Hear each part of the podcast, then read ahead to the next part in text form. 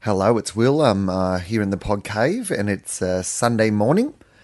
Um, we're going to try to get back to releasing TOEFOP on a Sunday uh, and weekly on a Sunday. And the only reason that we can do that and can t- continue to do that is because of the lovely people who have supported us on Patreon. So a big shout out to everybody who signed up to our Patreon page, uh, patreon.com slash TOEFOP. You can give as little or as much as you want as a monthly donation to help keep the podcast going. Um, we have a few targets that we haven't put up yet, but basically uh, we're working towards an amount of money where we could... Uh, get an editor involved. Uh, basically, Charlie and I are trying to bank a few episodes of the podcast. So we recorded two yesterday. So uh, one that you're going to hear today, and then one that'll go up next week. And we'll try to bank a few while we're in the same country, but we're only got a few days uh, together in the same place. So uh, if we're going to do the podcast weekly, if it's going to come out every Sunday, then uh, we're going to need to record it on Skype. Uh, we're going to have to get somebody else involved to help edit the podcast. Uh, I will say, what a lovely audience we have. So many people have uh, given me advice, sent me emails, offered their services, uh,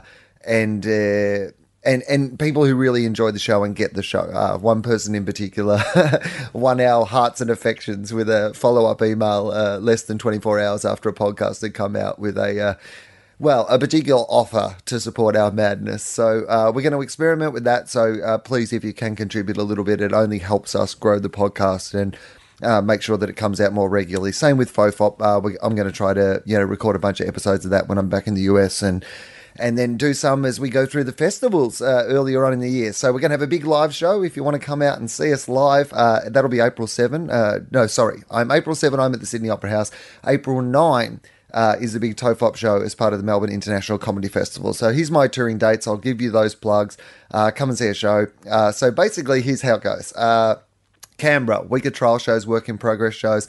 Uh, they are sold out essentially, but uh, there may be one or two tickets uh, available on the day. You know, company holds those sort of things. So if you're really keen uh, to come and see one of those shows, uh, then look out for that when it gets a little bit closer in February. Uh, after that, starting February 29, I'll be doing two weeks at the Adelaide Fringe Festival. Uh, please come and see those shows. Uh, I'm really excited about coming to Adelaide. Last year, basically, they were completely improvised every night. You could go two nights in a row. They'd be completely different shows, and I had such a great time. But uh, I was particularly keen this year. Uh, that was partly because you know we did, we recorded uh, Illuminati on January 19, and I had a very short period in between. It was partly out of necessity. This year, what I wanted to do is uh, hit Adelaide with a much more developed show and kind of have two weeks of you know doing that show in Adelaide. So, um, Fire at Will is the name of the show. Uh, please come out and see it. Uh, I'd like to see you there. Uh, first four nights are cheap previews, so if you like a cheap ticket, come to one of those. Uh, there's always previews in every city, no matter what, I think. Well, apart from Sydney, because I'm only doing one night. So, okay, I'm rambling. Here we go. Uh, I do uh, the Adelaide Fringe Festival two weeks. I do the Brisbane Comedy Festival. That's almost 50% sold out already. So, if you want to come to see that, I would recommend booking a ticket sooner rather than later. Then, Melbourne Comedy Festival for the month. Uh, I will be doing Wednesday through Sunday. I'm having Tuesday night off this year, uh, so I can enjoy myself at the shelf on a Monday night. But I got a little sick last year; it was uh, too much the workload. So fewer shows, um, same amount of tickets available, but you know you'll have to book them probably. Uh, so basically, we've got as many tickets on sale as we sold last year. Uh, but obviously less shows. So if you want to come out and see the show, then you might want to book a little early for the Melbourne Comedy Festival this year. As I said, uh, April the 9th will be the big TOEFOP show, uh, biggest one we've ever done. Uh, we can confirm uh, that uh, a very special person, uh, someone I thought was the highlight of the Superpod, uh, well, we reveal it in this episode. Anyway, so you, can- we- it doesn't matter. You'll hear about it. Uh, it's going to be huge. That's what I'm going to tell you. It's going to be an absolutely huge night. So you could come and see my show that night and then uh, stick around, uh, come and see the, the TOEFOP show. You can obviously do both of those things because I have to be at both of them. So if I have to be at both of them, you could be too. Uh, all right, uh, that's enough rambling from me. I'm going to tell you that uh, I'm going to do the show in Los Angeles. I think it's April 21, uh, Thursday night at a meltdown. So uh, if you happen to be in Los Angeles at the time, maybe you're going to Coachella. It's uh, in between the two Coachella weekends for any Aussies heading over there looking for something fun to do in LA. So it's on the Thursday night before the second weekend of Coachella. That's that's how I am pretty much putting together my year. Where is it in relation to Coachella? And then where is it in relation to a music festival that I'm going to in Spain in June. That's pretty much how I'm uh, putting my year together this year. So that gives you an insight. Uh, then I will be coming back to Australia first week of May. First week of May, uh, the show will be happening in Perth. Uh, and oh, yes, as I mentioned, April 7, one night only, Sydney Opera House. That goes on sale January 27.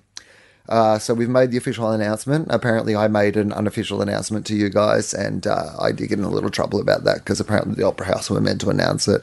I did not really know that, but I do not pay enough attention to my own life and career sometimes. So anyway, it's announced. It's officially announced now. So January 27, tickets go on sale, one night only. Justin's doing support. Going to be huge. Concert Hall, Sydney Opera House. That's where you want to see some comedy. That's where I want to do some comedy. So come and see me do some comedy there, and I'll get to keep doing it, and you'll get to keep. Uh, you know how it works. Sunday morning. Anyway, uh, hope you have a lovely week and uh, rate the show on iTunes or listening to it on Omni app and, you know, all the usual stuff. All right, we'll talk to you again soon.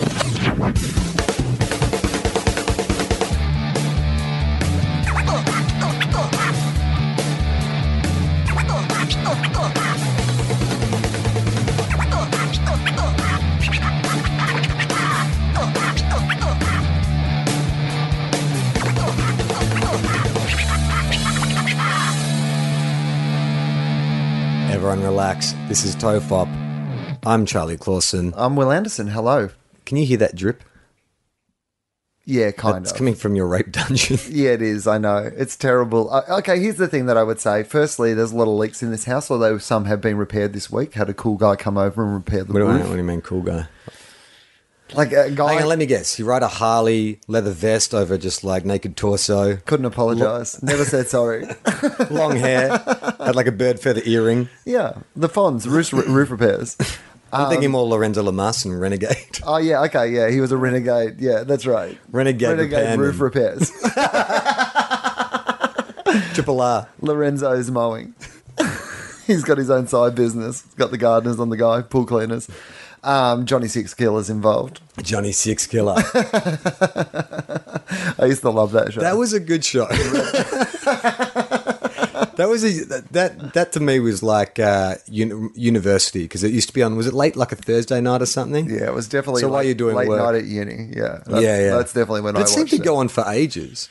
Yeah, I I guess they must have made a lot of Like in this era of a million channels and a million shows, I could understand Renegade getting made. Right. But back then, a show had to be kind of good to stay on air for like seven years, right? Nah, I don't think it did. I think there was a lot of those late night shows like Beauty and the Beast and um, Nash Bridges. Yeah, and uh, no, what was the one about like Night Caller or Night? Like he was like a, I think he was like a vampire who had a radio show, I don't know that. but he solved crimes or something. I don't, I don't know. I watched that one. I watched all of Cheers when I was at university. Yeah. I remember that Channel Nine decided to play every episode of Cheers, and it was at like eleven o'clock at night or whatever. Are you a Shelley Long or Kirsty Alley era? I liked it all. I, I'd never seen it because uh, when we grew up, we didn't have Cheers on the telly, um, so I only got to watch it this second time around when they played them all. But I watched it from start to finish, and I thought it was uh, like it, it still would probably stand up as a pretty good show. I reckon. Oh, it was yeah. like it was just a, a well-made. I was show. thinking about Cheers the other day. Do you? I don't remember it, and maybe my ear's not attuned to it. But it's a Boston bar. Yeah. But they're not doing that kind of Clark the Arvark, you fucking queer kind of accent, are they? what are you fucking queer? Give me a fucking drink. No, no, no. Cliff and Norm did not sound like uh, Ben and Matt in uh, Goodwill Hunting. Yeah, although maybe Cliff did, right? Maybe, maybe maybe Cliff did have a little one. But they didn't. But they didn't have that kind of. I did see that one of the, I read this thing about the pilot episode of Cheers. Cliff and Norm, uh, that decision to sit them next to each other. I don't think it actually either in the pilot or in the first episode or whatever. They're not sitting next to each other. Yeah, But right. It was the decision they made. And Yeah. they put them next to each other, and it became like uh, You know what I love about Hollywood Cheers history. is do you remember how in the first few series there was that extra Paul who had become Paul? It was that bald guy, and that he just sort of worked his way like four or five seasons of no dialog He Uh-huh. worked worked his way up to the bar and then started getting a speaking part, Right. Which was awesome. Like that's what that's you talk about like universe building. You know when people want to create like they took a ultra background character because he looked funny and then slowly brought him to the foreground and then he started getting dialogue so you got to you feel like you get to know the character develop genius uh, Joss Whedon was very big on that in his shows where he'd actually introduce on, specifically, pro- maybe not in that same way, but with the actual thing in mind of you're going to see this guy in the background in a whole bunch of episodes, but I have in mind later on that they're going to be a character, which I think is a really lovely way to tell a story. Uh, my favorite one was on Sons of Anarchy, though, because uh, you know, in the gang on Sons of Anarchy, did you watch it? I watched like the first two series or something. Well, one of the guys was an actual bikie, Right. Like maybe more than one, but definitely one of the One of the guys, actors. one of the actors. Yeah, right. I think he, pla- it's the guy who played the character called Happy. And for the first few seasons, this guy was just like a mean guy in the gang and never got any dialogue or anything. And we were obsessed with Happy. Anytime Happy was just like in the back of a scene or whatever, we were like, fucking good episode, quality, like three minutes of Happy, you know. Mm. Yeah, we- yeah. But then I was like, I've got to. So I went and saw. Three um, minutes happy than my sex life. so I went and saw uh, the fella who uh, writes Sons of Anarchy, uh, Uh, Kurt Sutter. Kurt Sutter, do a speech. That's a funny name, Kurt Sutter. Kurt Sutter. Yeah, it is, isn't it? I mean, it's if you were watching an action movie from the '80s and the hero was called Kurt Sutter, you'd I'm be like, Kurt Sutter, okay, action yeah, hero. If it were like, yeah, you'd Yeah. be like, okay, but Or like a parody news a writer, Kurt yeah, Sutter, Kurt Sutter. yeah, Writer and adventurer. yeah, exactly. a cross between Indiana Jones Right. and Bruce Lee. The, uh, the guy from the Da Vinci Code, basically. Yeah. Right. um, so Kurt Sutter was doing this uh, speech out the back of, um, well, it was a podcast out the back of Meltdown Comics in LA. And I went and, and watched it. It was amazing. $10. or Who whose podcast was it? uh, it was like one where they talk to Hollywood like showrunners and Right. screenwriters and stuff Okay. like that. So, um, so basically they just sat down with him for an hour and a half, like at this thing that wasn't even full, you know, like that cost Yeah. like five or ten bucks, and I just went by myself, and it was fucking amazing. Like I loved it. But my, my tidbit, How, how were the how was the sound quality? I mean. I mean, it was good. It was like our last episode that had the cicadas, uh, Yeah, yeah. the frogs in the background. Causing people to crash their cars and shit. Right. Well, in uh, LA, on uh, some nights at Meltdown, there's literally crickets in the back of the room. So, like in a comedy room where there's literally crickets, if there's silence at the end of one of your jokes, is it's pretty great. Um, but anyway, one of the things you was talking about was that uh, you know, like cop shows and whatever, will often have real life cops on board to give them advice on how to be a cop. Yeah. If I'm remembering this story correctly, this dude Happy is there, like you know, outlaw biker Consultant. consultant. And so they just decided to cast him in the gang. But as the seasons got on, towards the end, Happy like was getting like proper dialogue and, Yeah. and really good scenes. And, and we were I took jo- I, I felt like it was a great journey. All right, you work on that show, and uh, you get told that, oh yeah, Happy's actually he was Yeah. he was a genuine bikie. He's like a consultant on the show. You're like, okay, and then shit goes missing. Right. what do you do? You tell do you go up to anyone and say, "Look, I don't want to profile anyone." You know what? I'd, I'd investigate grumpy, sneezy Doc before I got to Happy. You know what I'm saying? I'd rule out all other possibilities. I'd have a second look around just to make sure I hadn't put it in another place before I went straight to Happy. From- Yeah, it's probably not a great strategy. From what I've observed of Happy's work, you'd want to rule out every single other possibility before you laid that one down. Because even if Happy had done it, he'd have a pretty similar reaction. Whether you accused him of of doing it and he was innocent, to whether he had done it, I believe you would be in trouble. yeah, And he would not have been happy. isn't it funny? Like the concept of like an outlaw bikie gang. Right. It's kind of weird, isn't it? Like, What do we- you mean? Well, we it's a kind of- group, it's just a social group I know. for outlaws. But uh, like we give ourselves this illusion of like control and stuff that Uh-huh. you know we're safe and we have control and we follow the rules, and then a group of people are like, uh, no, we're not going to follow the rules. Well, they still follow the rules of their club, though. Yes. So They don't follow our rules. No, everybody needs a set of rules. That's the thing. They're like, we're outlaws. We break all the rules. No, you don't. You break. You break. You you've made up your own rules. Yeah. and you don't. You know, you don't break them. Or Well, you- how? you're- Yeah, but how do you possibly? No one can exist without. Oh, is that what, is that what you're saying? Right. Yeah. Sorry. There's a 10 second delay in this room. Ah, yeah. On the Skype. Charlie and I are in the same room, but we're on Skype. So sometimes there'll just be a little delay in comprehension. We're on Skype comprehension. Yeah, that that your last point was just buffering in my head. right. you got a little spinny wheel. It's not your fault. Um, so uh, what got me on? Oh, oh yeah. So I like the guy. that This guy was an outlaw biker and then became an actor. I wonder how the other outlaw bikers feel about that. I hope that. I, I guess they'd be. What do you proud. mean? I mean, do they? Why don't you reckon they would watch that show and be like, "Pfft." or do you think they watch that show and go like, Right on. Well, they say that The Sopranos, the interesting thing about The Sopranos is that at first it reflected that culture of like the mob mafia, you know, Italian American. It was drawing on influences of things that were true. But Hmm. what it actually did, because it also changed things artistically, is Yeah. it actually then uh, went on to influence the way that. So mobsters started to style themselves around how mobsters were seen in The Sopranos Yeah. rather than The Sopranos being a reflection. It was actually the thing that was pushing that sort of culture or image or whatever forward. So Yeah. I, I reckon it might have been the same a bit with Sons of Anarchy. Do you I mean, remember- you know, you, like it may be looking, you know, I mean, you know, it did glorify being like in that lifestyle. Yeah. It made it look very sort of, I, Yeah. it, it portrayed a lot of downsides, but there was a lot of kind of, you know, dark glamour associated with it, no doubt. I remember um, this article back when the the uh, Carlton gangs were were roaming around the underbelly gangs. Uh-huh. What was that guy? That was my time in Carlton, mate. I think he was one of the first ones killed. Was it Alphonse Gadgetano? Uh, g- yeah, go Giatonic. and he was like a young Alphonse, kind. Of, he was like a young dapper kind of guy. Like he used to Yeah. be photographed up and down Lygon Street. And I remember they, I think it was the Herald Sun or the Herald at the time, whatever the newspaper was called, did like an interview with him, and it was like this kind of like uh, photo spread of him, like his favorite hangouts and stuff, and him sort of you know denying he's involved in anything. And one of the captions was uh, like. Uh, uh, Gadgetano, uh, he's the De Niro of Lygon Street, and I'm like, hang on, no, De Niro's the actor. Yeah. I mean, De Niro's played gangsters, Right. But he's not the De Niro unless he's like a fantastic actor capable of uh, uh, uh, uh, doing comedy and drama and everything in between. What you're basically saying, Charlie, is uh, he's the guy De Niro would play if they made a movie about Lygon Street.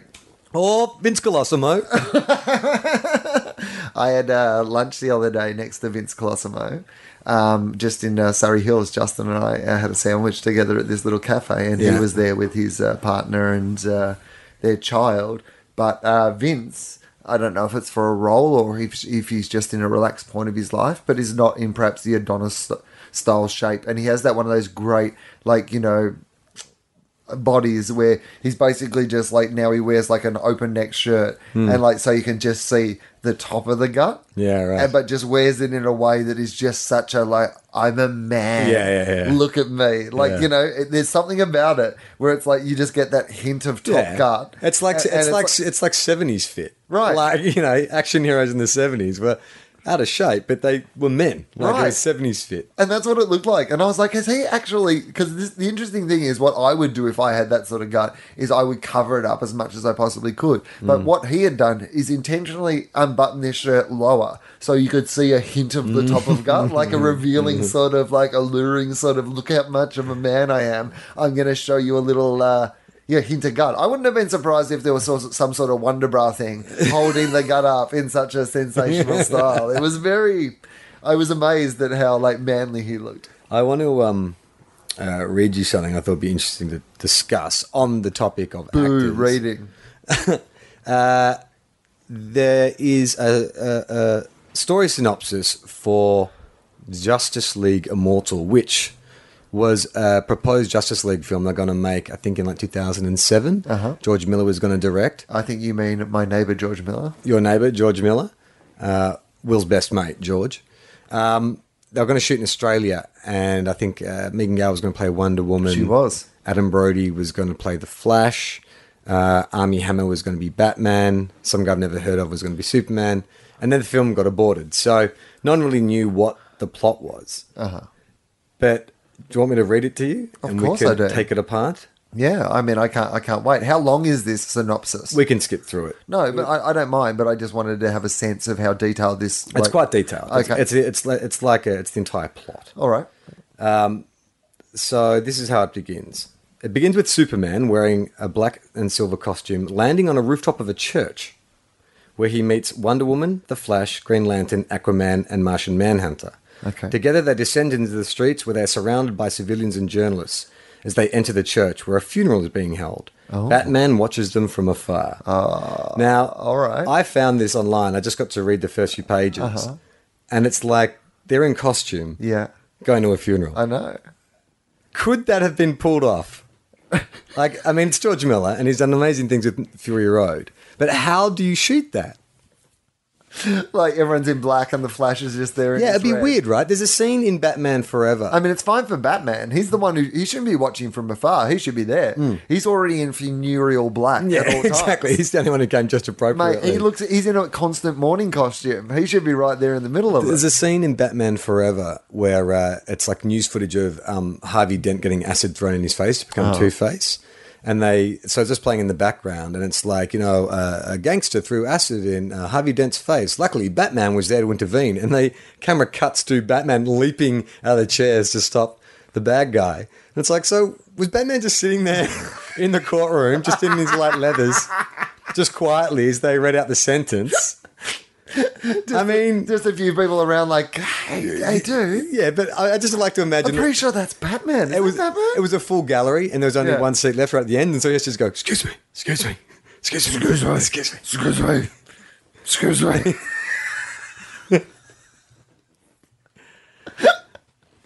Okay, so Batman's Okay. watching. From I do afar. love the idea of them all being well. Okay, could they be at the funeral? Well, I guess if they're all out known in the world as those people, and It's like a uniform. They're seen, it's a uniform. and a mili- military. Right. Maybe, maybe you know what? It's a sign of respect. It's Yeah. like wearing your military uniform to a funeral. Maybe it's a kind of version of their costume that's Right. a bit more formal, bow tie or something. Batman's just got a tuxedo painted on the front of his bat suit, like those '70s t-shirts. well, I mean, Green Lantern can kind of make himself look however he wants. Yeah, to you could put a look. tuxedo, a Yeah. green energy tuxedo on him. Right. Flash red's a bit too much for a funeral, so I suppose he would need some sort of like, but he could do that. He'd be like, Martian Manhunter can change his form, so he can just look like whatever. Right. And Wonder Woman, well, come on, she's Wonder Woman. Come on. She fucking rocks it outfit. I mean, you know what? She could, I mean, she could just Dress sexy at my funeral, Well, you- Wonder Woman. you know what? She could just like you know use her cloak in like whatever way she felt comfortable. Oh, yeah, with, she's got a you know what I cloak. mean? She's got a cloak. Okay. So we learned that six days earlier, Batman, using state-of-the-art surveillance satellite called Brother Eye, spies on the other members of the Justice League. Yeah, good. Clark Kent. Love it. Diana from Themyscira, Scara, Scara. Barry Allen, John Stewart, not the Daily Show's John Stewart. That'd be great if it was though. Arthur Curry, who's uh, Aquaman, and John Jones, who I believe is the Martian Manhunter. Okay, sure. After Batman leaves for a meeting, well, he's still got shit to do, mate. Like you know what? It's it's pretty busy being Batman, but sometimes you've got a fucking meeting scheduled. after Batman leaves for a meeting with Maxwell Lord, do you know who that is? No. Okay, Maxwell Lord, under his civilian Bruce Wayne identity, the Bat computer is hacked by Edward Snowden. is hacked by an outside source that uses Brother Eye to resume spying on John Jones, uh, who uh, so that's the Martian, Martian Manta, Manhunter, who is uh, in the form of a police detective from Central City. Okay, yep, sure. So he's undercover, I guess. okay, cool. Literally undercover, but Uh, possibly also undercover. Undercover, undercover. Yeah. John receives a package, and upon opening it, a swarm of nanobots is sprayed into his face. Okay. Pause. I fucking Hate hate, nanobots. nanobots. They're in everything now. know. Everything is a, Do you know why? Because they worked out how to do them. in CGI. You Yeah. mean? Because it's cheap. You can make big things happen. Like, yeah, like so now everything's fucking nanobots. I saw the fucking Scorpion King, mate. This was That's written pretty in. I think this nanobots. is like 2008 or something. Yeah. So they're ahead of their time in being annoying. Oh, of course. George Miller probably invented fucking nanobots, Yeah. and if he'd done them first, then we'd Yeah. all fucking love them. It'd be great. It'd be a, a feminist uh, nanobot. Nanobot, yeah. You know, it doesn't need other nanobots to rescue it. It's doing fine on its own. Yeah, exactly. John receives a package and gets a load in his face, Yeah. Mm. a load of nanobots. Yeah, If you know what I'm saying. They enter his body and take over his movements, forcing him to reveal himself as the Martian Manhunter to his co-worker. So he exposes himself to his co-worker. Mm. Right, yeah, okay. Probably a, a terminatable offence. Yeah, face full of nanobot khaki. It's very sexual, this paragraph. Right, he cops a isn't it? load in the face, exposes himself to a co-worker Gets a package. before making him fly to a certain location in Colorado. Free Hello. weed. Oh, Free yeah, weed. Free weed. It's like, come Well, on. he's the guys. Martian Manhunter. Well, it's not free, it's legal. He's like, I'm green and I like to smoke the green. He's not from Mars at all. He just he's very fucking high at all times. He's not actually changing shape. He just thinks he is. Well, Oh, what did you say? No, I'm the Mars bar manhunter. I'm just a man who loves Mars Mars bar bars because I'm really, really hungry. Barry Allen spots him and attempts to follow him as the Flash. Okay. But fails. Why? How could he? He's the Flash. Uh, I don't Google know. Maps, Apple Maps. Upon flying to Colorado, John is captured by mysterious forces. Okay. As the Justice League investigates Martian Manhunter's disappearance, Batman finds out that Brother Eye has been compromised. By the way, good move. Uh, it's good to kidnap the least popular character. That I'll makes get rid of him sense straight away. as a plot It's like point. the Hulk. It's well, it's Don't. I mean, you use him in small doses, right, but You it's can't do- Hmm. also what they did with Hawkeye in the first Avengers film. They they basically you go, okay, people don't like these guys as much as the other guys we want to give screen time, so their role in this movie is going to be to be the plot point. Let's get them kidnapped early on. yeah. But then in the second one, they make Hawkeye like the lead character. Yeah, because by then people liked Hawkeye. I don't know. Did you, did you like Hawkeye? Yeah, I liked Hawkeye. I thought I liked that uh, whole storyline in the second Why one. do you marry him then? And I like these little action things. I love when he does those spins and fires his arrows and shit. Says quips, self deprecating quips about his role in the team. You think you are Hawkeye, don't you? We're all Hawkeye. He's us, mate. They're all fucking freaks, the rest of them. Superheroes and freaks with special powers and all that sort of shit. Hawkeye, you know what he is? Good at his fucking job. Just rocks up every day and he's good at firing a bow and arrow. He didn't fall into some fucking nuclear waste or experiment with. Fuck. He's not a billionaire. He's just an honest bloke making a living, hanging out with superheroes. He's- He's a good, honest trier. You know what? He's, he's best clubman. He Yeah. would win that every year. You know, Hawkeye would win Yeah. best clubman. yeah, he'll at play. the He'll play Avengers. 150 determined games. club legend. Yeah. you know, what I mean the the heart and soul. Who is your of team? the Who is your Avengers. team's Hawkeye? But ba- uh, uh, uh, Pickin. Yeah, probably. Yeah. Yeah, yeah. Who's my team's Hawkeye? Who's the biggest battler? J- J- Jarangiri is our Hawkeye. Is your Hawkeye? Yeah, he'll. Yeah, Yeah. definitely. Uh, so, as the Justice League investigates Martian Manhunter's disappearance, Batman finds out Brother Eye has been compromised and that the files he kept on how to defeat each member of the Justice League has been stolen. See, now look, hasn't come out yet, but from everything I've seen of Batman versus Superman, this is a good setup. So I, I don't know. I, I thought I'd talked to you about this before, but maybe I haven't. Maybe I talked to somebody else on the podcast about it. But my uh, about the animated Batman uh, Justice League uh, one. You know they they one? made those animated ones. Yeah, yeah. And literally the plot line of it is that um, s- basically somebody is hunting down uh, each of the members of the Justice League, basically where they're most vulnerable. And it turns out at the end that Oh, yeah, they've we have talked stolen about this. Batman's plans to. Yeah, yeah. It's a good. Po- it's a really solid idea for a Yeah. story. Yeah, because well, the other thing it does is it's the problem with this Batman versus Superman with all these characters they're bringing in is these characters have never met, so there is nothing really at stake when Batman versus Superman. Like the great interest of those two fighting each other is that they Batman knows about Superman, you know, and that there is like friendship on the line or there's respect or something like that. That's what, yeah. I mean, I know how you feel about this upcoming film. Yeah, it's going to be terrible. But they should have just done that. That should have, that's what they should have done.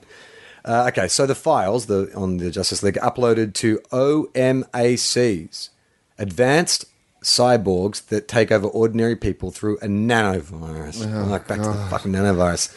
The OMACs are sent to destroy the Justice League, while a mysterious enemy uses the nanobots to take over the Martian Manhunter's powers and use his telepathy to take over Superman and force him to kill Batman. All right. You don't need Superman to kill Batman. You need a high-powered rifle. I mean, yeah. See that uh, to me, it's the other way around. No. no. Here's It what should I- be that- no. no. But here's what I would say: is you can't have Superman in a fight with Batman if Superman doesn't have Superman's conscience. So Justin and I were talking about this the other day. The thing about a Superman versus Batman fight, the the, the only way that it can be a fight other than well, there's two ways that you can go with this. One, Batman has something that is downpowering Superman, so kryptonite or whatever the fucking premise is of the thing, or that Superman doesn't actually want to kill Batman. Yeah. That's the only two things that, that can really be going on. So if Superman has been taken over by something else, he'll just kill Batman. Like that'll take one second. Yeah. Th- that's not a plot point. That's just how the Batman died. Yeah. Something took over Superman with his powers and killed Batman because Batman is a man All right. Well. with, with some bat shit on, and Superman is a super alien. well, this is actually. I mean, this sounds like from the trailer. This is what we're going to see. Sounds similar to this draft. So Wonder Woman and Batman then engage in a powerful battle against Superman. So, like in the trailer, it looks like Batman and Superman are fighting, and then Wonder Woman comes in. While Green Lantern and Aquaman This is your your, your B team. It's, yeah, side- Fight the side Omax. plot. So this is this sounds a bit like uh, Age of Ultron. Sounds like we would have gotten Yeah. some. hey guys, you androids. you guys are going to be in the plot line we call. Meanwhile, You know what? This actually could. Yeah, I mean, it's weird. There's so many elements of.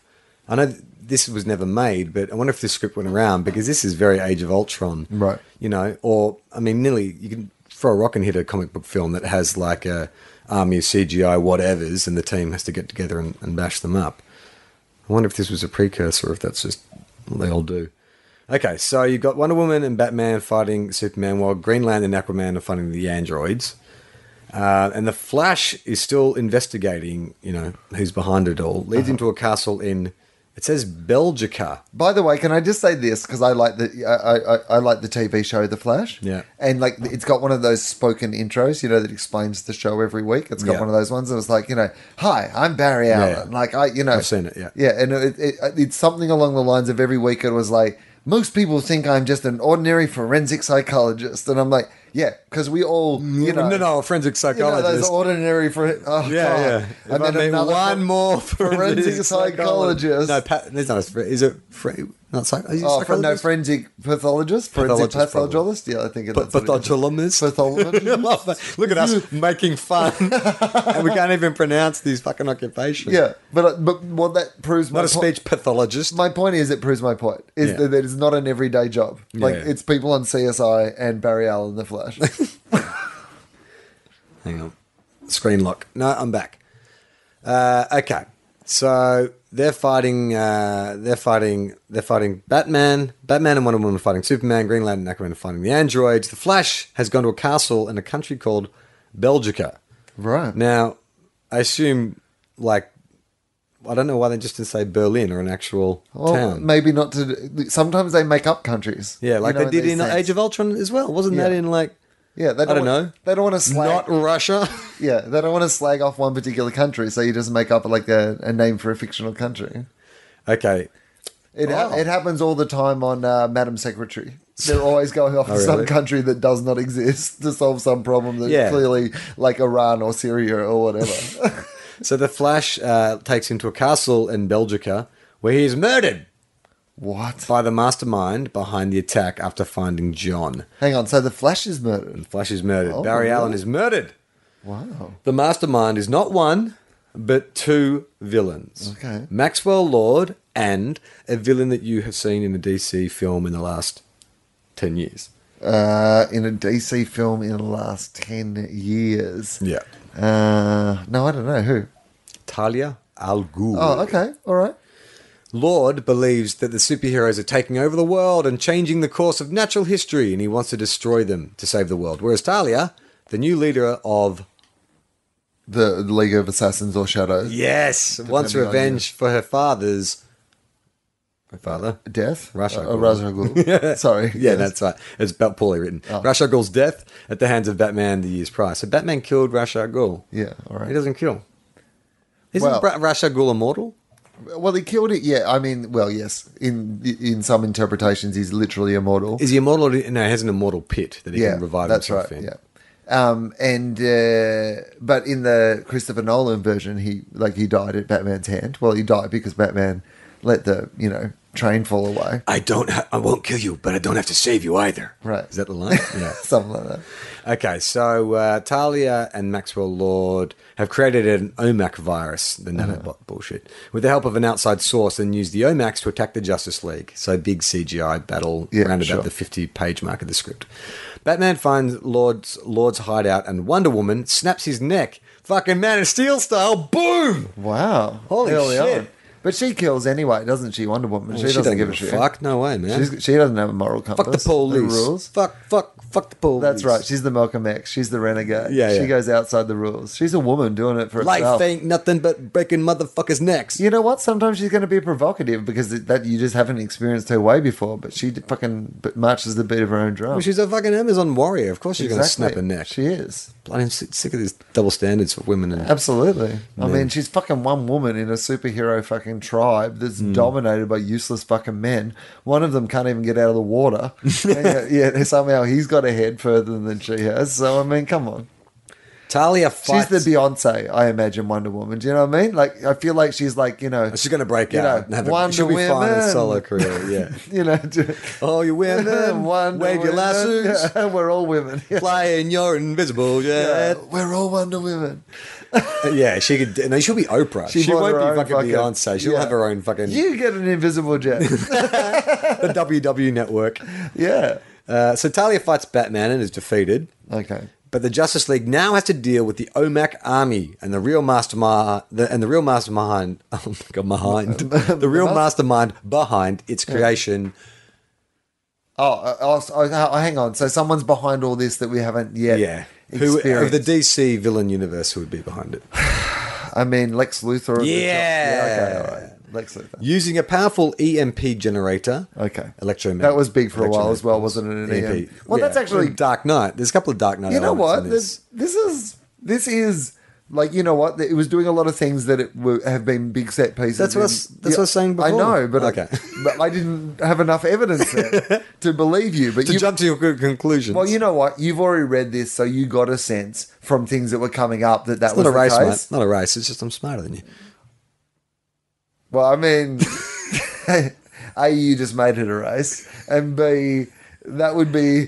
Imagine if that was like the race. You're like, one person is allowed to do it all first before you know there's a race. Ah. Intellect. I just took intellectual peptides.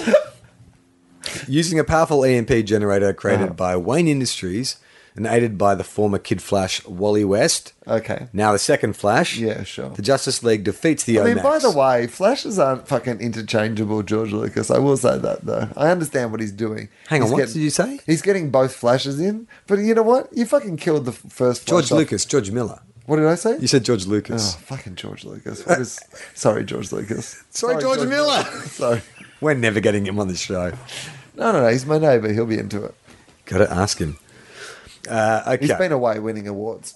yeah, fuck, hasn't he? D- I mean, I we should listen back. There is an episode I'm sure people out there know better than us where we talk about the upcoming Mad Max film, mainly my hopes and dreams. And you were like, I think you make a prediction like uh, Tom Hardy will, you know, uh, win an Oscar or something like that.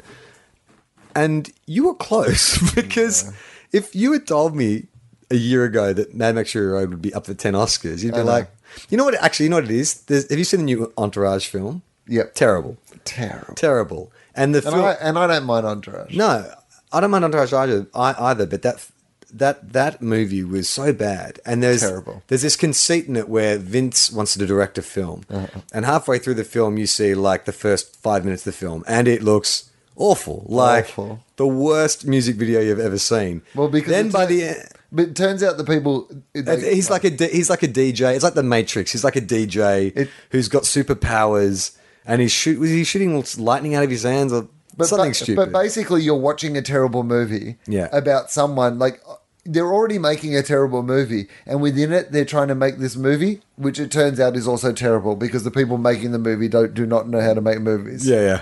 both of them are terrible. Let alone a the film. fictional movie and the movie you're watching both are terrible. Because and that actually makes the plot quite confusing because the rest of the film is spent with people pleading with people to give them more money so they can complete it because it's a masterpiece. Right. But you've seen that five minutes and it looked awful. Really picks up Like- from there. really comes home strong. But then the final conceit of the film is that it gets nominated for like best Oscar, best director, best Yeah. picture, best supporting actor, and you're like, never, no, that no. would never happen. No, it would not happen. So, I if mean, you it- had told me a year ago, Yeah, okay. that Mad Max Fury Road was going to, you'd be like, you are crazy. I mean, it is bizarre.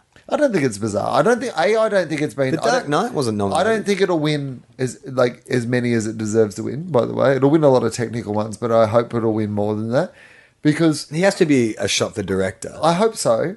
because it, it's actually one I of the don't most. think it's been a great year for. Like, I mean, I know there's been some good movies this year, but I don't think it's like a standout year where you're like, it's definitely going to be this film or it should be definitely. Like, some of the nominations, like, I went and saw Jobs the other night. yeah, you didn't like Jobs, I could tell. Well, A, it's like okay. Firstly, Michael Fassbender's been nominated.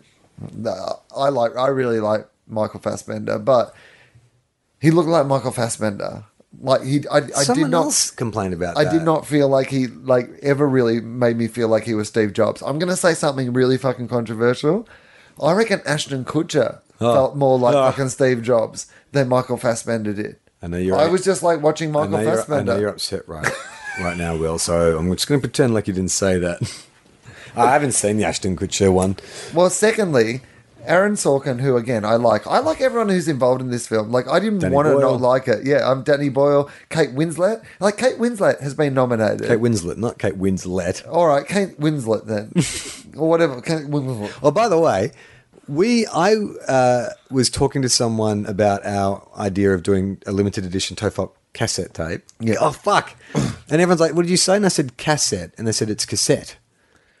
Now I went back and listened to it. We both say cassette, and then I asked someone else. Is it a Victorian New South Wales thing? or I something? Uh-huh. don't know. Well, the, there was two Kiwis and a Scot.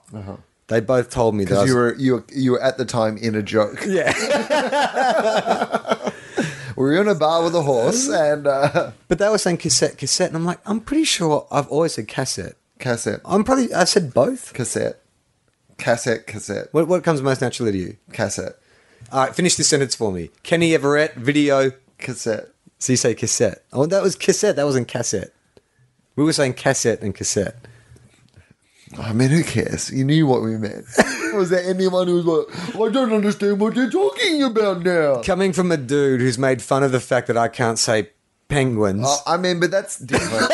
that's not. No, that's that's different because what we're doing, I, I think, is probably a regional pronunciation. Like I think from probably from you different- reckon? Yeah, I, I, would be I- interested to know. I think it'd be like Lego and Lego. It'd be like You should uh, put a poll on the Facebook page. yeah, do Newca- you say cassette or do you say ca- Newcastle or cassette? Newcastle. You know what I mean? Like there's there is those regional ways of saying things that are different. So it's probably just but that. you alternated between the two. Amy mocks me all the time because she's from New South Wales. She, we've got different way, like the way I say milk. Apparently, Like, Milk. milk, yeah, Mulk. I don't milk. hear it. She's told me that. But she, yeah, she, she's complained obsessed about by it. I mean, milk comes up a lot. My parents are dairy farmers, you know. So anyway, all right.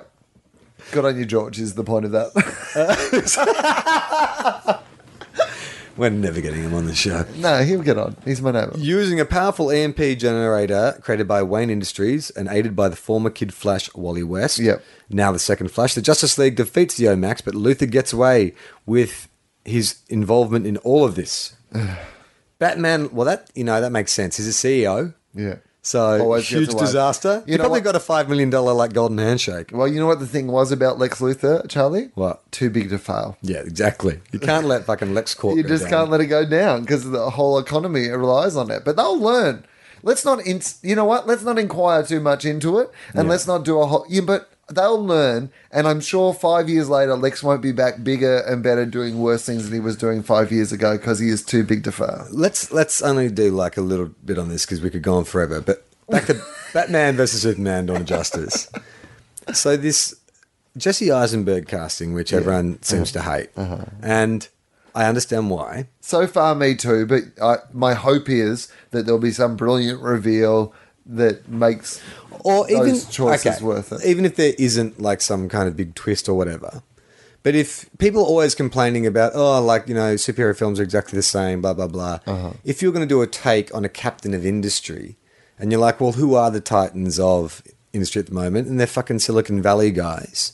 And you, because I know Lex has all these qualities that define him as Lex Luthor. Like, he's an alpha male. He's the most, you know, manly man. That's why Superman makes him so angry because, you know, he can't be the most powerful man while that man exists. Isn't that interesting choice to go counter? Oh, I mean, I I think if if they, I mean, it doesn't work for me. I'm not saying I love it. No, but I- I, am just wondering why people are so kind of like if they complain so much about films all being the same. I think the problem is that like if if what you were describing was what he was doing, I think that would be a very interesting choice. I think if he played him like a you know a Mark Zuckerberg but that's or a Steve but Jobs that's or whatever, Must be what they're doing. right? But that but I don't feel like that's how it comes across how they're playing him. I think it's too comical and camp and like Hmm. over the top. Whereas if you played him a bit more like a Zuckerberg or a Jobs or a, even a Bill Gates or whatever, where you're like, yeah, this is some So guy not who has. so, uh, like not manic, not like crazy. more like, like, a sort of, more like a savant Right, than yeah. a fucking goofball. Yeah, and just someone who knows they have an immense amount of power because of what they, Yeah, you know, control. I mean, I get the feeling that it's going to be like it. There will be a. It's an act, that well, you, he's you've got to hope it is. from that terrible trailer that you released. I mean, you've got to hope, right? DC, god damn it! How can you be make TV so good and film so bad? That's their slogan. TV good, TV good, bad. film bad. DC. Oh, Okay, so Luther gets away. Batman leaves the group. Oh, he's walking. Oh, here we go. He's walking. He's out. Back to the Batcave with you. Wonder he's, Woman. never- he's not a team player. That No.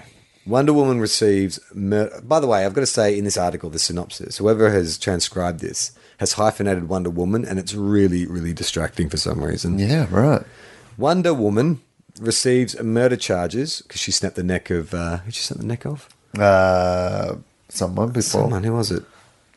She snapped the neck Oh, the, of. the, the old mate, the other guy. Maxwell who was, the Lord. oth- yeah, the guy who was involved in the plan. No, it was.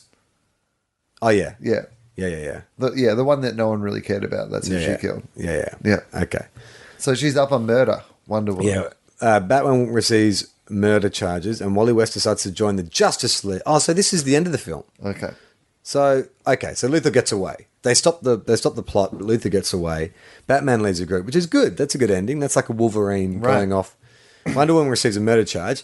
That's a bit dissatisfying, but sets up a sequel. Yeah. Plus that kind of spin-off TV series Orange is the New Black Star, where Wonder Yeah. Woman was in like women's prison and Yeah, it's just yeah. her adventures inside the prison. Amazon is a new black. Right. Well, hang on. This is, uh, okay. what if that sounds racist? Wonder Woman receives murder charges, and Wally decides to join the Justice League Right. and honor his uncle's legacy. Yeah. So well, you that's get a good. So, replacement Flash. so where's Superman in all this? They didn't actually say what happens. So Batman. Bat- Oh yeah, Wonder Wo- because yeah, 'cause Wonder Superman was Woman and being used as a Batman- weapon. yeah, what happened? What to happened to that? Wonder Woman, Batman engaged in a powerful battle against Superman. Yeah, that's a big plot hole. Green Lantern and Aquaman fight the AMAX. Blah blah blah blah. Yeah. They don't say what happens. I mean, you have to assume that they defeat Superman. Right. Well, they've got to right. Well, the, d- when they Oh, defeat, here we go. Yeah, yeah. When they Here's what defeat them- happens. Batman finds Lord's hangout. Wonder Woman snaps his neck. So, Oh, yeah, uh, yeah, whatever his yeah. name was, Yeah. Hamil- I forget his name already. Hamilton Lord. Yeah. I remember. Maxwell Lord. Okay. Yeah, Lord Hamilton Island. So when she snaps his neck, it releases Martian Manhunter's grip on Superman. So Okay. Superman's now back Sure. on their side. Talia fights Batman, is defeated. Uh, the Justice League now go after Lex Luthor. He gets away. Okay, that makes sense. So Superman. when you say Talia fights Batman too, that would have been interesting. Do you think that was going to be a man on woman fight, or would that be like? Because Batman's not really up. Like you know that that he wouldn't punch a chick. no, I wouldn't have thought so, right? Well, he hits Catwoman. Does he? Yeah, Does he ever hit a hitter? yeah. Haven't you seen Batman Returns? And she says, "I'm a woman. How could you?" And then he apologizes, and she kicks him right in the nuts. Ah, yeah. okay. well, not the nuts, but Well, that's fine. somewhere In the- in the bat In the armor, Yeah, in the arm. Right in the arm. right in the arm. Fuck, that hurts. Uh, okay, so Batman Batman uh, fucks off. Wonder Woman goes on murder charges. Wally decides to join the Justice League and honor his uncle's legacy. No mention of what happens with John and Superman. I would assume a lot of apologizing. that would be the first thing you could do. right? Is Little bit call of, up uh, all the people you tried to kill, maybe? right. Fucking call the bat phone? Just uh, little, Sorry about that. I was little- mind controlled. Hey guys, uh, firstly, Soz. Not in the, he doesn't even call. Batman just like Just- puts it on Twitter. It's like, oh, don't you hate that? That is clearly a message that could have been sent privately, but you wanted everyone to see. Hashtag sorry. No, he does one of those um, uh, AFL or like you know when a sportsman gets in trouble, but they don't really feel like they should be doing an apology. Yeah. and like so they get up there and they go, "Look, To anyone I almost murdered, if you I were was technically Under mind under control. control from forces that I could not control." Um, but if there was anyone who was offended by me trying to kill them, then if you I were offended, Uh, unreservedly to apologize. those people who were did take offense from that. I think his Twitter account should be had the worst day. Just tried to kill Superman. Hashtag FML.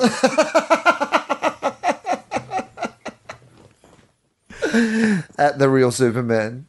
so we don't actually find out what happens to John or Superman. Okay. At the ending, and this is a great bit of fuck. This I'm assuming this is a post-credit sequence. At the ending, it is revealed that there was a fourth villain Oh. involved in the conspiracy, Uh-huh. Darkseid, who is planning an invasion to Earth, setting up the sequel. Um, there's elements that which I like. Yeah. There's elements which I don't. Yeah. That could have been interesting. Do you want to hear some facts about this film? I would love to hear some facts. Warner hired Miller to direct the movie and planned to have a big ensemble cast Okay. with Brandon Routh as Superman. I mean, just for the record, you're making a Justice League film. Mm. Like, y- when you said you want to hear some facts, the idea that they needed to ensem- uh, assemble an ensemble cast is not high on facts. it's like, oh, really? There was heaps of people in the Justice League film? Tell me a fact. I think the uh, the fact they're alluding to is how big the stars are in the ensemble. Oh, okay. They wanted a. Yeah. Brandon Routh as Superman. I mean, well, uh, they get bigger. Yeah. Christian Bale as Batman. now Christian Bale as Batman, that would have been. Um, I mean, They wanted to connect the universes by the sounds of things. I just Uh, wish- initially they wanted to connect the universes. I just wish that we, you know, could have ever seen Christian Bale as Batman. I And think it would have you been. know, a- George Miller. Uh, George Miller directed Justice League would be pretty it, would, good. it would have been good. I mean, he knows how to uh, create characters who just speak like that. Right. Uh, So Brandon Routh is Superman, lucky. Christian Bale is Batman. Jessica Biel is Wonder Woman. Don't know about that casting. Anton Yelchin as the Flash. Do you know who he is? He plays. Um, he's the Russian guy in the Star Trek films. Okay. What's his name? Uh, uh, what, what's that character? Chekhov. He plays Okay. Chekhov in. You don't know him clearly. Columbus Short as the Green Lantern.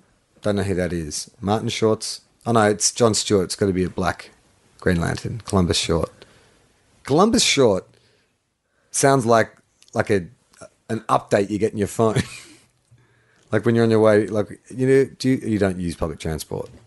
This this next story is not going to make any sense to you. I went on public transport when I was in Hong Kong. Moving on.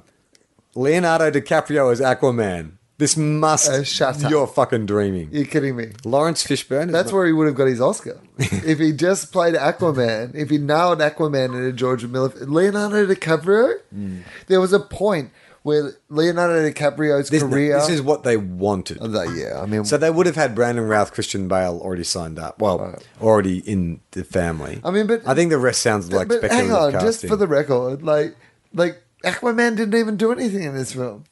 He punched the um, CGI android. Like Him and once Green or something. Lantern, He has yeah. like one scene. Yeah, yeah. And well, he's in the funeral too.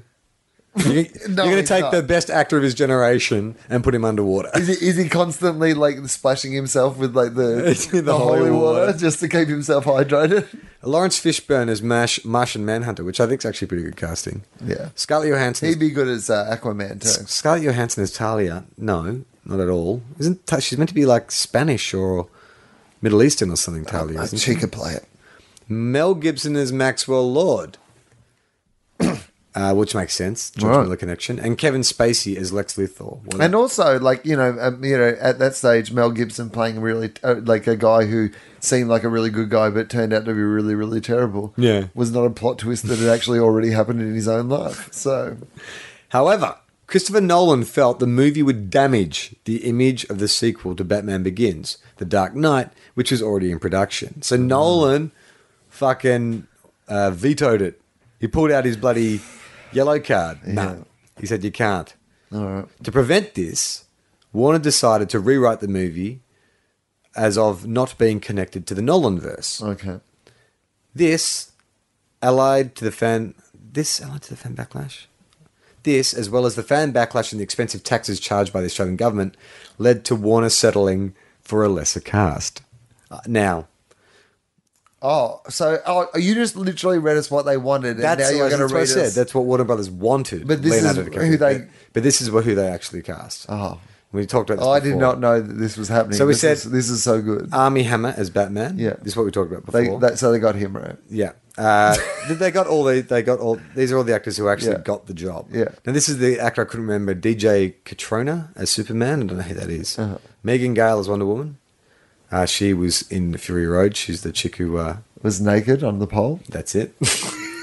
Which ironically gives you the like ev- the entire message of Fury Road is completely counter to what that image up conjures. Right, they- Danger yeah. image conjures up. Yeah, naked on the pole does sound like just a a bad way you raised your daughter. Yeah, but Adam Brody as the Flash, better known as uh, is it Seth Cohen from the OC. Uh-huh. Common as the Green Lantern. oh yeah, I like man. that. Yeah, would have done an awesome song for the soundtrack too. Would Yeah. have, would have won an Oscar. Yeah. that's what would have won the Oscar. Yeah. best song. Common. Santiago Capet. Hang on, who did Common play again? Uh, Green Lantern, John Oh, Stewart. yeah, oh yeah, okay, cool. Yeah, all right. Santiago Cabrera as Aquaman. Oh yeah, All okay. right, well, look, All right. looks like they're I going mean, with it. well, he would have been probably. Well, let's ti- cast. Well, they've cast a, Ho- uh, cast a Hawaiian, so it sounds like But what did you say his name was again? San- Santiago Cabe- Cabrera. yeah, Santiago Mexican? Cabrera. I mean, Who is he? Well, a- a lot of the time you either say, "Will we get Leonardo DiCaprio?" or "Will we get Santiago Rivera?"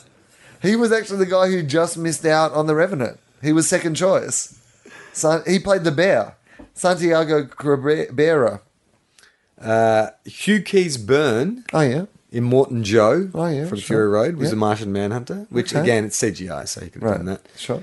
Jay Baruchel as Oh, Maxwell Lord. So really? they've gone from Mel Gibson to Jay Baruchel. Wow, That's, uh, that's a big different leap. choice. And Teresa Palmer as Talia Al Ghul. I can see Oh, that. Okay, Dye hair dark. Miller decided to rewrite the movie by himself, making it a gritty, almost Watchmen-like tale that dwell that delved deeply into the Justice League's troubled psyches. okay, Oh, nice. You know what? I want to see that. I Alright, want to yeah. see that one. Yeah, I want to see his fan fiction version. Warner decided that it was not worth it to continue with the project. They were like, this "We don't guy wanna will see never that. make an Oscar-nominated This movie. guy's an idiot. and interrupted the production two weeks before filming began. Sets, props, costumes, storyboards, and animatics had already been done by that time.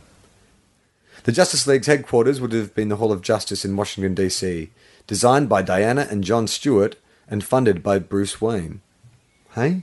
The Justice League's headquarters. Okay, so they're just giving us some deep, Yeah, more plot sure. details. The Fortress of Solitude, the Batcave, the Themyscira Embassy, Barry Allen's house, and Atlantis throne room, and Maxwell Lord's mansion headquarters would have been heavily featured. So we'd have seen the Fortress of Solitude, Batcave, Yeah. the Themyscira Embassy. Aren't they like Amazonian? What is that? What would that look like? I don't know. I don't know enough about Wonder Woman. Barry Allen's house. All right, so we've gone. I mean, the Fortress of Solitude, the Batcave, the Themyscira Embassy, and uh, Barry Allen's house. No, but Barry Allen's house is actually the best one. He's totally rigged it out. He's got a big screen Xbox. TV. He's like, you know, got weed everywhere. He's like, It's literally what. Which of these is the odd one out? The Fortress of Solitude, the Batcave, the Themyscira Embassy, Maxwell Lord's mansion headquarters, and the Atlantis throne room. tonight on Superhero Cribs. Superman's costume would have been all blue, except for a gold belt and the red cape, so kind of like Man of Steel. okay, yep. He uh, had Kryptonian lettering etched into its fabric, a digital print along his arms like electronic data. Oh. Oh, shit. It started.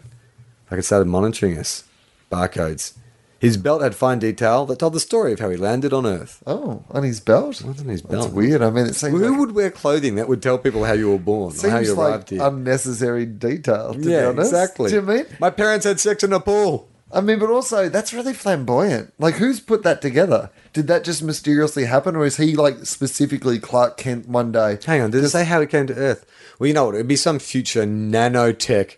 Technology, Yeah, right. Which, Where it when he just happens. arrived, well, uh, it would be it- like there'd be some machine in the. But how pod does he that even arrives in. happen? But because their planet's blown up, so what machine is controlling this thing It's that's self, like uh, it's got its own engine. well, it's It- like Siri or something? It's well, like, it- yeah, it's like I'd say it's like some kind of data collection uh, uh, and it just hard drive. So does everyone have that? Because like he's a, isn't he the first person who's come to Earth? So why would that technology even exist?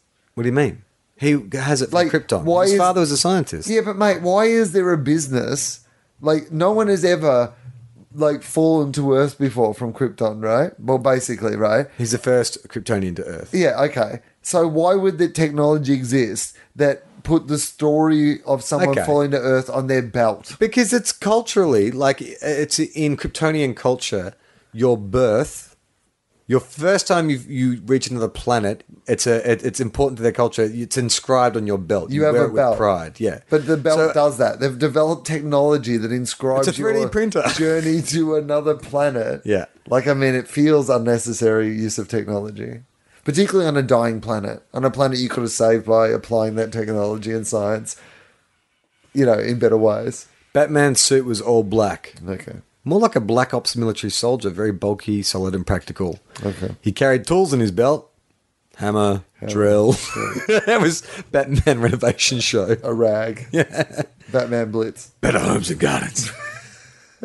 he carried tools in his belt like batarangs, hooks, and gas grenades. Oh, it was that show, Burke's Bat Yard.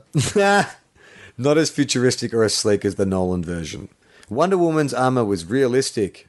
Well, Sexy. can't be. That means sexy. Can't be That realistic means because there is sexy. no Wonder Woman. It's a completely invented character based on mythology that there was never Amazonians, were there? I mean, there's people from the Amazon, but not. Yeah, not like not the not tribe with- of women. Not with invisible planes and shit. Well, anyway, it was realistic. Okay. ancient. Uh, oh no, realistic to an ancient Greek warrior. Okay. she's Greek. Who knows? Aren't we all? With I mean, you know, ancient civilizations. it was a leather bodice. Oh yeah, battle skirt. To describe it a bit Hmm. Greek more symbol. slowly. Greek symbols on the belt, Hello. All right. just like Superman. yeah, or university fraternity. No stars or stripes or spandex of any kind. Oh, no. Oh, ooh. George wouldn't sexualize a woman. Controversial. He shows him to be like well-rounded, Plus, complex. you know, she's not a tool of America. no, it's, no, it's, but she doesn't have stars and stripes in the American style, is it? Don't know. Flash. Oh no, she's got this. Yeah, she's got stars on her undies. Oh, yeah. That look, true. that's what you're thinking of. Yeah. The Flash has a classic suit. This is what he wore to the funeral, by the way. His classic suit. a full red bodysuit, Flash logo on the chest, runners. Runners. Runners? Fuck yeah, product placement opportunity for Really? sure. The golden ear wings were smaller and went straight back instead of outwards. I kind of forget that the Flash would wear runners. I always imagine the Flash as just like being kind of like, One suit. yeah, like a onesie. But isn't that's what it is in the TV show? yeah, right? he's in a onesie. He's not Yeah. putting on runners. no. It seems like he'd burn through runners. The runners would I'm have to pretty be sure that was in specifically the Flash. designed. When he started running fast, he started burning through. he'd literally sneakers. go through every time he went for a run. That's not a hard plot point. You just say we've invented this uh, non-burnium, But and why we're would going to make you? shoes out of it. Non- so, so what have you called? It's like, oh no, it's made of non-burnium. Oh well, that- you know what? That does clear it up.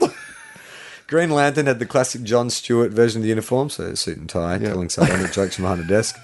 But it was more alien on- and organic looking. So do you reckon they would have gone for the CGI? No, he wouldn't, they wouldn't have done the CGI suit. Would have been too early for that. They would have spent all the money on the nanobot. Aquaman had the modern look: long hair, green scaly tights, golden armor, but an asym- uh, but asymmetrical, so his left shoulder was exposed. His left hand, he had the harpoon attachment. Oh, okay. my god, that's why he's only in like a third of the film. isn't Yeah, fair enough. can't do anything. Martian Manhunter used his original Martian form throughout the movie, so he would have been CGI. Iris West would have been heavily featured in the movie, and Zoe Kazan was cast to play her. There's also rumors about uh, a certain Dr. Patrick O'Brien, played by Bob Saget. This is starting to sound less and less fucking believable. This sounds like it's written by Bob Saget. It's like the uh, version of the aristocrats that Yeah. just so- stars the Justice League. Ah, Bob Saget as Plastic Man. That's actually not so far fetched. Okay. Further rewrites of the movie had the Justice League's origin being told, but still featured the Omax and the League of Assassins. Further rewrites also had Rashar Ghul in the classic Immortal Eco Terrorist version playing a major part alongside Max, Talia, and Lex. The end. Okay. Did you want to see that movie? Don't know. I don't think so. I don't know. I don't. But- I do want to see it. I certainly But don't it want to sounds- see. I don't certainly didn't want to see the one when they recast it. But it's I might have wanted to see the imaginary Really? one that had all the good people in it. so you wouldn't want it. But the second one with a George Miller rewrite, where he delves deeply into the psychology of the the superheroes. I, I just don't think either of them would have been that good, to be honest. From those, from that description you've read to me off the internet, Yeah. if I neither of those grab me as particularly things that I really, But- really want to but see. that- that plot sounded think no- that? But do I think that if George Miller left to his own devices could make a good Justice League film? Yes, of course I do. And I, in fact, I would love to see if someone just said to me, "Make a George Miller Justice League," like literally, don't care about anything else. We want you to do, which I think might be the direction that superhero because there was kind of a period of time at the start where. They would just get random directors, so every Marvel. and Mar- Marvel had their company formula. Right. No, but what I'm saying is you would get uh, directors who had their own style. I mean, you know, the Ang Lee Hulk, for example, is an Ang Lee movie. Yeah, right. Regardless of that. And I wonder that the, if the reaction to what we're having at the moment, which is that really cookie kind of cutter. specific formula thing, Yeah. it might go back the other w- way where people are then so familiar with these myths and stories Mm. that we can get to a point where the most interesting thing is to let someone come in and Yeah, someone from outside Mm. let's see Tim Burton make a Batman movie again, or whoever the Monday equivalent is, get that person and go, hey, Yeah. we'd love to see what you do with this thing, this story that we think we all know. Yeah. So I don't know. Yeah, I think that it's interesting because the the obvious one that people talk about is Edgar Wright, you know, it being attached Right. to do Ant Man, and when you see Ant Man, which is fun, it's fine, but you can definitely see the Edgar Wright moments, and it makes you go, oh, like what would that have been like? And I think that Marvel have, I mean, they've probably made enough money now that they can start being a bit more adventurous. You know, start hiring, like you say, like, you know, auteurs, more auteurs, people who want to do their version of Right. that mythology. Like, imagine if Tarantino, or imagine if, you know, one of those guys who has like a woman who has like a very signature style, or a very, and you can just go, you know, let's go and see so and so's look at this, or so and so's take on this sort of. You know, the only- you know why that wo- won't work is because the marketing is too strongly tied to those. Yeah, absolutely. To have an artist Right. want to take it on because there's just too there's too many con- uh, people to to please. It's different when Spielberg is making something that he has developed and he's behind, and he's across the marketing and decides what he will and won't sell. He can, you know, that can work in unison. But when you've got, if you're being brought in to make a Marvel movie and you're like Terrence Malick, they still want to sell X amount of these dolls. They want to put, you know, so don't be, you know, going into languid, you know, single takes of uh, Wolverine lying on his back, staring at the sky, wondering if reality is just all a dream. But that's that's what I mean. You could get like Richard Linklater or something. to do, Like you know, Oh Richard Linklater making a Yeah. Marvel movie would be awesome. right? Bathood. But you know what? They're kind of doing that in a way. Like, I think they're doing that on TV. TV, like, on cassette, TV. TV. on TV. Um, TV, like, TV. I, I think, like, uh, you know, I didn't really love Jessica Jones, but Daredevil and Jessica Jones, they're doing kind of more adult, long form. Right. It's not the auteur thing that you're talking about, which is like, well, so and so, their signature is this kind of thing.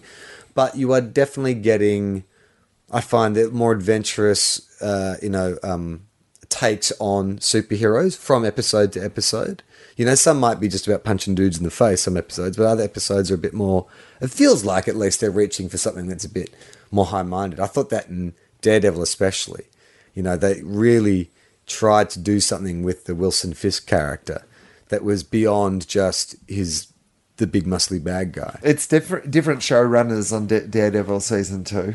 Oh, is it? It's not the same people. Oh, so it's not Drew Goddard. No. Well, he wasn't. The, he was. A, s- he wrote Yeah, it, but maybe. But yeah, there was like it's a different kind of team, and I'm interested to see how that will well, go. but that. Well, there you go. But that could probably be more attractive to a director and auteur if you were offered a series of a show to you know, Right. to take control of. Yeah, I because then you could really delve into it. You know, like the, Terry Gilliam was going to make The Watchmen, and he just sort of felt like he couldn't do it in a film, which Zack Snyder approved. But if I think HBO had been like this big success, just in case Zack Snyder was like a, a regular listener to the podcast and heard all the terrible things we said with about Man of Steel and all the thing, terrible things we've said about the upcoming film, but was like, but I bet they like The Watchmen. I don't hate The Watchmen, but it's it's There's some bits of it that are okay. bits of it are okay. Look, he's a great visual stylist. No doubt about it. Um, it's just yeah, there's something s- there's, there's no there's no sophistication to the narrative. I don't reckon with what he does. Yeah. I mean he creates literal interpretations of really great works of art, and so you get some momentum because Botman's an amazing comic book or you know whatever he, he he's he's creating, but. His own, the, I mean, just look at Sucker Punch. That's Sucker Punch is an amazing looking, terrible film.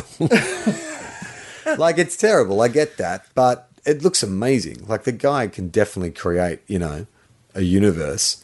It's Just that nothing happens in that Right. universe. Sometimes you don't want to hang out in that universe. No. You're Like, this place looks great, but it's shit. Yeah, Really smells, and I'm confused. yeah. I, just, I don't know. I, I I don't.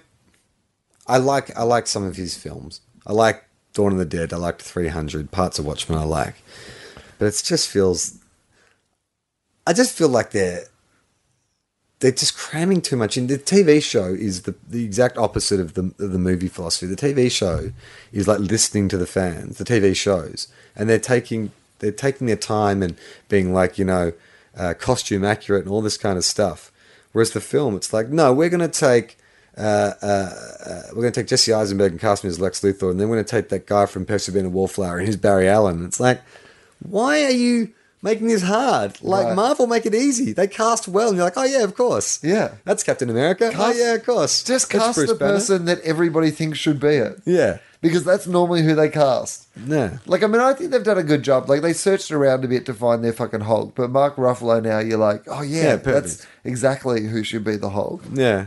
I mean, again, I guess it, it's. I don't want to sound hypocritical because I'm the one saying, like, isn't it interesting that the you know Lex Luthor could be this, could be that, Right. but I don't know. That they, ha it doesn't feel like they. Well, you want consistency. Yeah. You want that kind of yeah, that's idea right. that, you like, can't cast comic book accurate Yeah. Superman and Batman and then throw me a curveball with with Lex Luthor. Right. That's exactly what it is. It's Yeah. inconsistency. Feels like they're kind of cannibalizing from all these well, different sources. It just felt like they ran out of money. Isn't that great? that It we- was felt like they kind of like we could afford three guys who look like the people, Yeah. and then we're going to afford four good actors. we think we can cobble together a film with that. This is amazing. We've been talking at length about two and a half minutes of footage we've seen online. Yes, And we've I guess decided that- it's created a lot of conversation, though, Charlie. That's if that's been its point. Yeah, but it's going to be terrible. No, it's not the two and a half minutes that I I think have made it terrible. It's the fact that the last movie was terrible. Yeah. that's why I think it'll be terrible. Yeah. and because most of the things that he's done have been terrible, and Yeah. every indication he's given us so far is that this will be terrible. But that doesn't mean it will be. And if it's not, I'll be the first person. Maybe much like we misjudged Vince's movie in Entourage. Yeah. Maybe that just it goes that on to one win bit, ten. It Oscars. goes on to Of win ten course. Oscars. You You're know what I right. mean? I mean, like I said a year ago, if you said Mad Max is going to win ten Oscars, I'd be like, oh look, I'm hoping for the Right. best. I don't know, but if uh, Next year's Oscar season. Ba- Batman versus Superman. Dawn of Justice, Ben Affleck's up for like a Best Actor Oscar. Um, the other guy, is at the awards. no, no, no, they're both up. Like uh, best actor, Henry Cavill. Henry Cavill, Is it- and They're uh, both up in the same Ben category. Affleck. Yeah, it's the first time Bec- best actor from the same film Okay, so up against each other. As that- Batman versus Superman for, For the Oscar. real. Yeah, for reals. Literally. it'll be the theme of uh, 2017 as they race towards. And Zack Snyder's up for best director. It's like been nominated for more. Uh, like visual effects awards than any other thing. The It's sound- created. It's like the wild stallions of movies. It creates world Right. peace. If- yeah, yeah. People watch the conflict of Batman versus Superman, and they just walk out. and they say, "We and they should. this go- is why are we fighting? We should be unifying." Do you know what? If Batman and Superman can work it out, then like Israelis and Palestinians are Yeah, watching People it. just start throwing their weapons into the ocean. they build cinemas uh, in the Gaza Strip along the disputed borders, and Israelis and Palestinians watch those together, and they Arm in say, arm. "You know what? We are Batman and we are Superman, but Yeah. we are not versus anymore. We are Batman and Superman together. It heals the world." I mean, I guess that could happen. I mean, you know, or more likely, it's a pile of shit. yeah, I mean, more likely. I'm Charlie Clausen. I'm Will Anderson. See ya.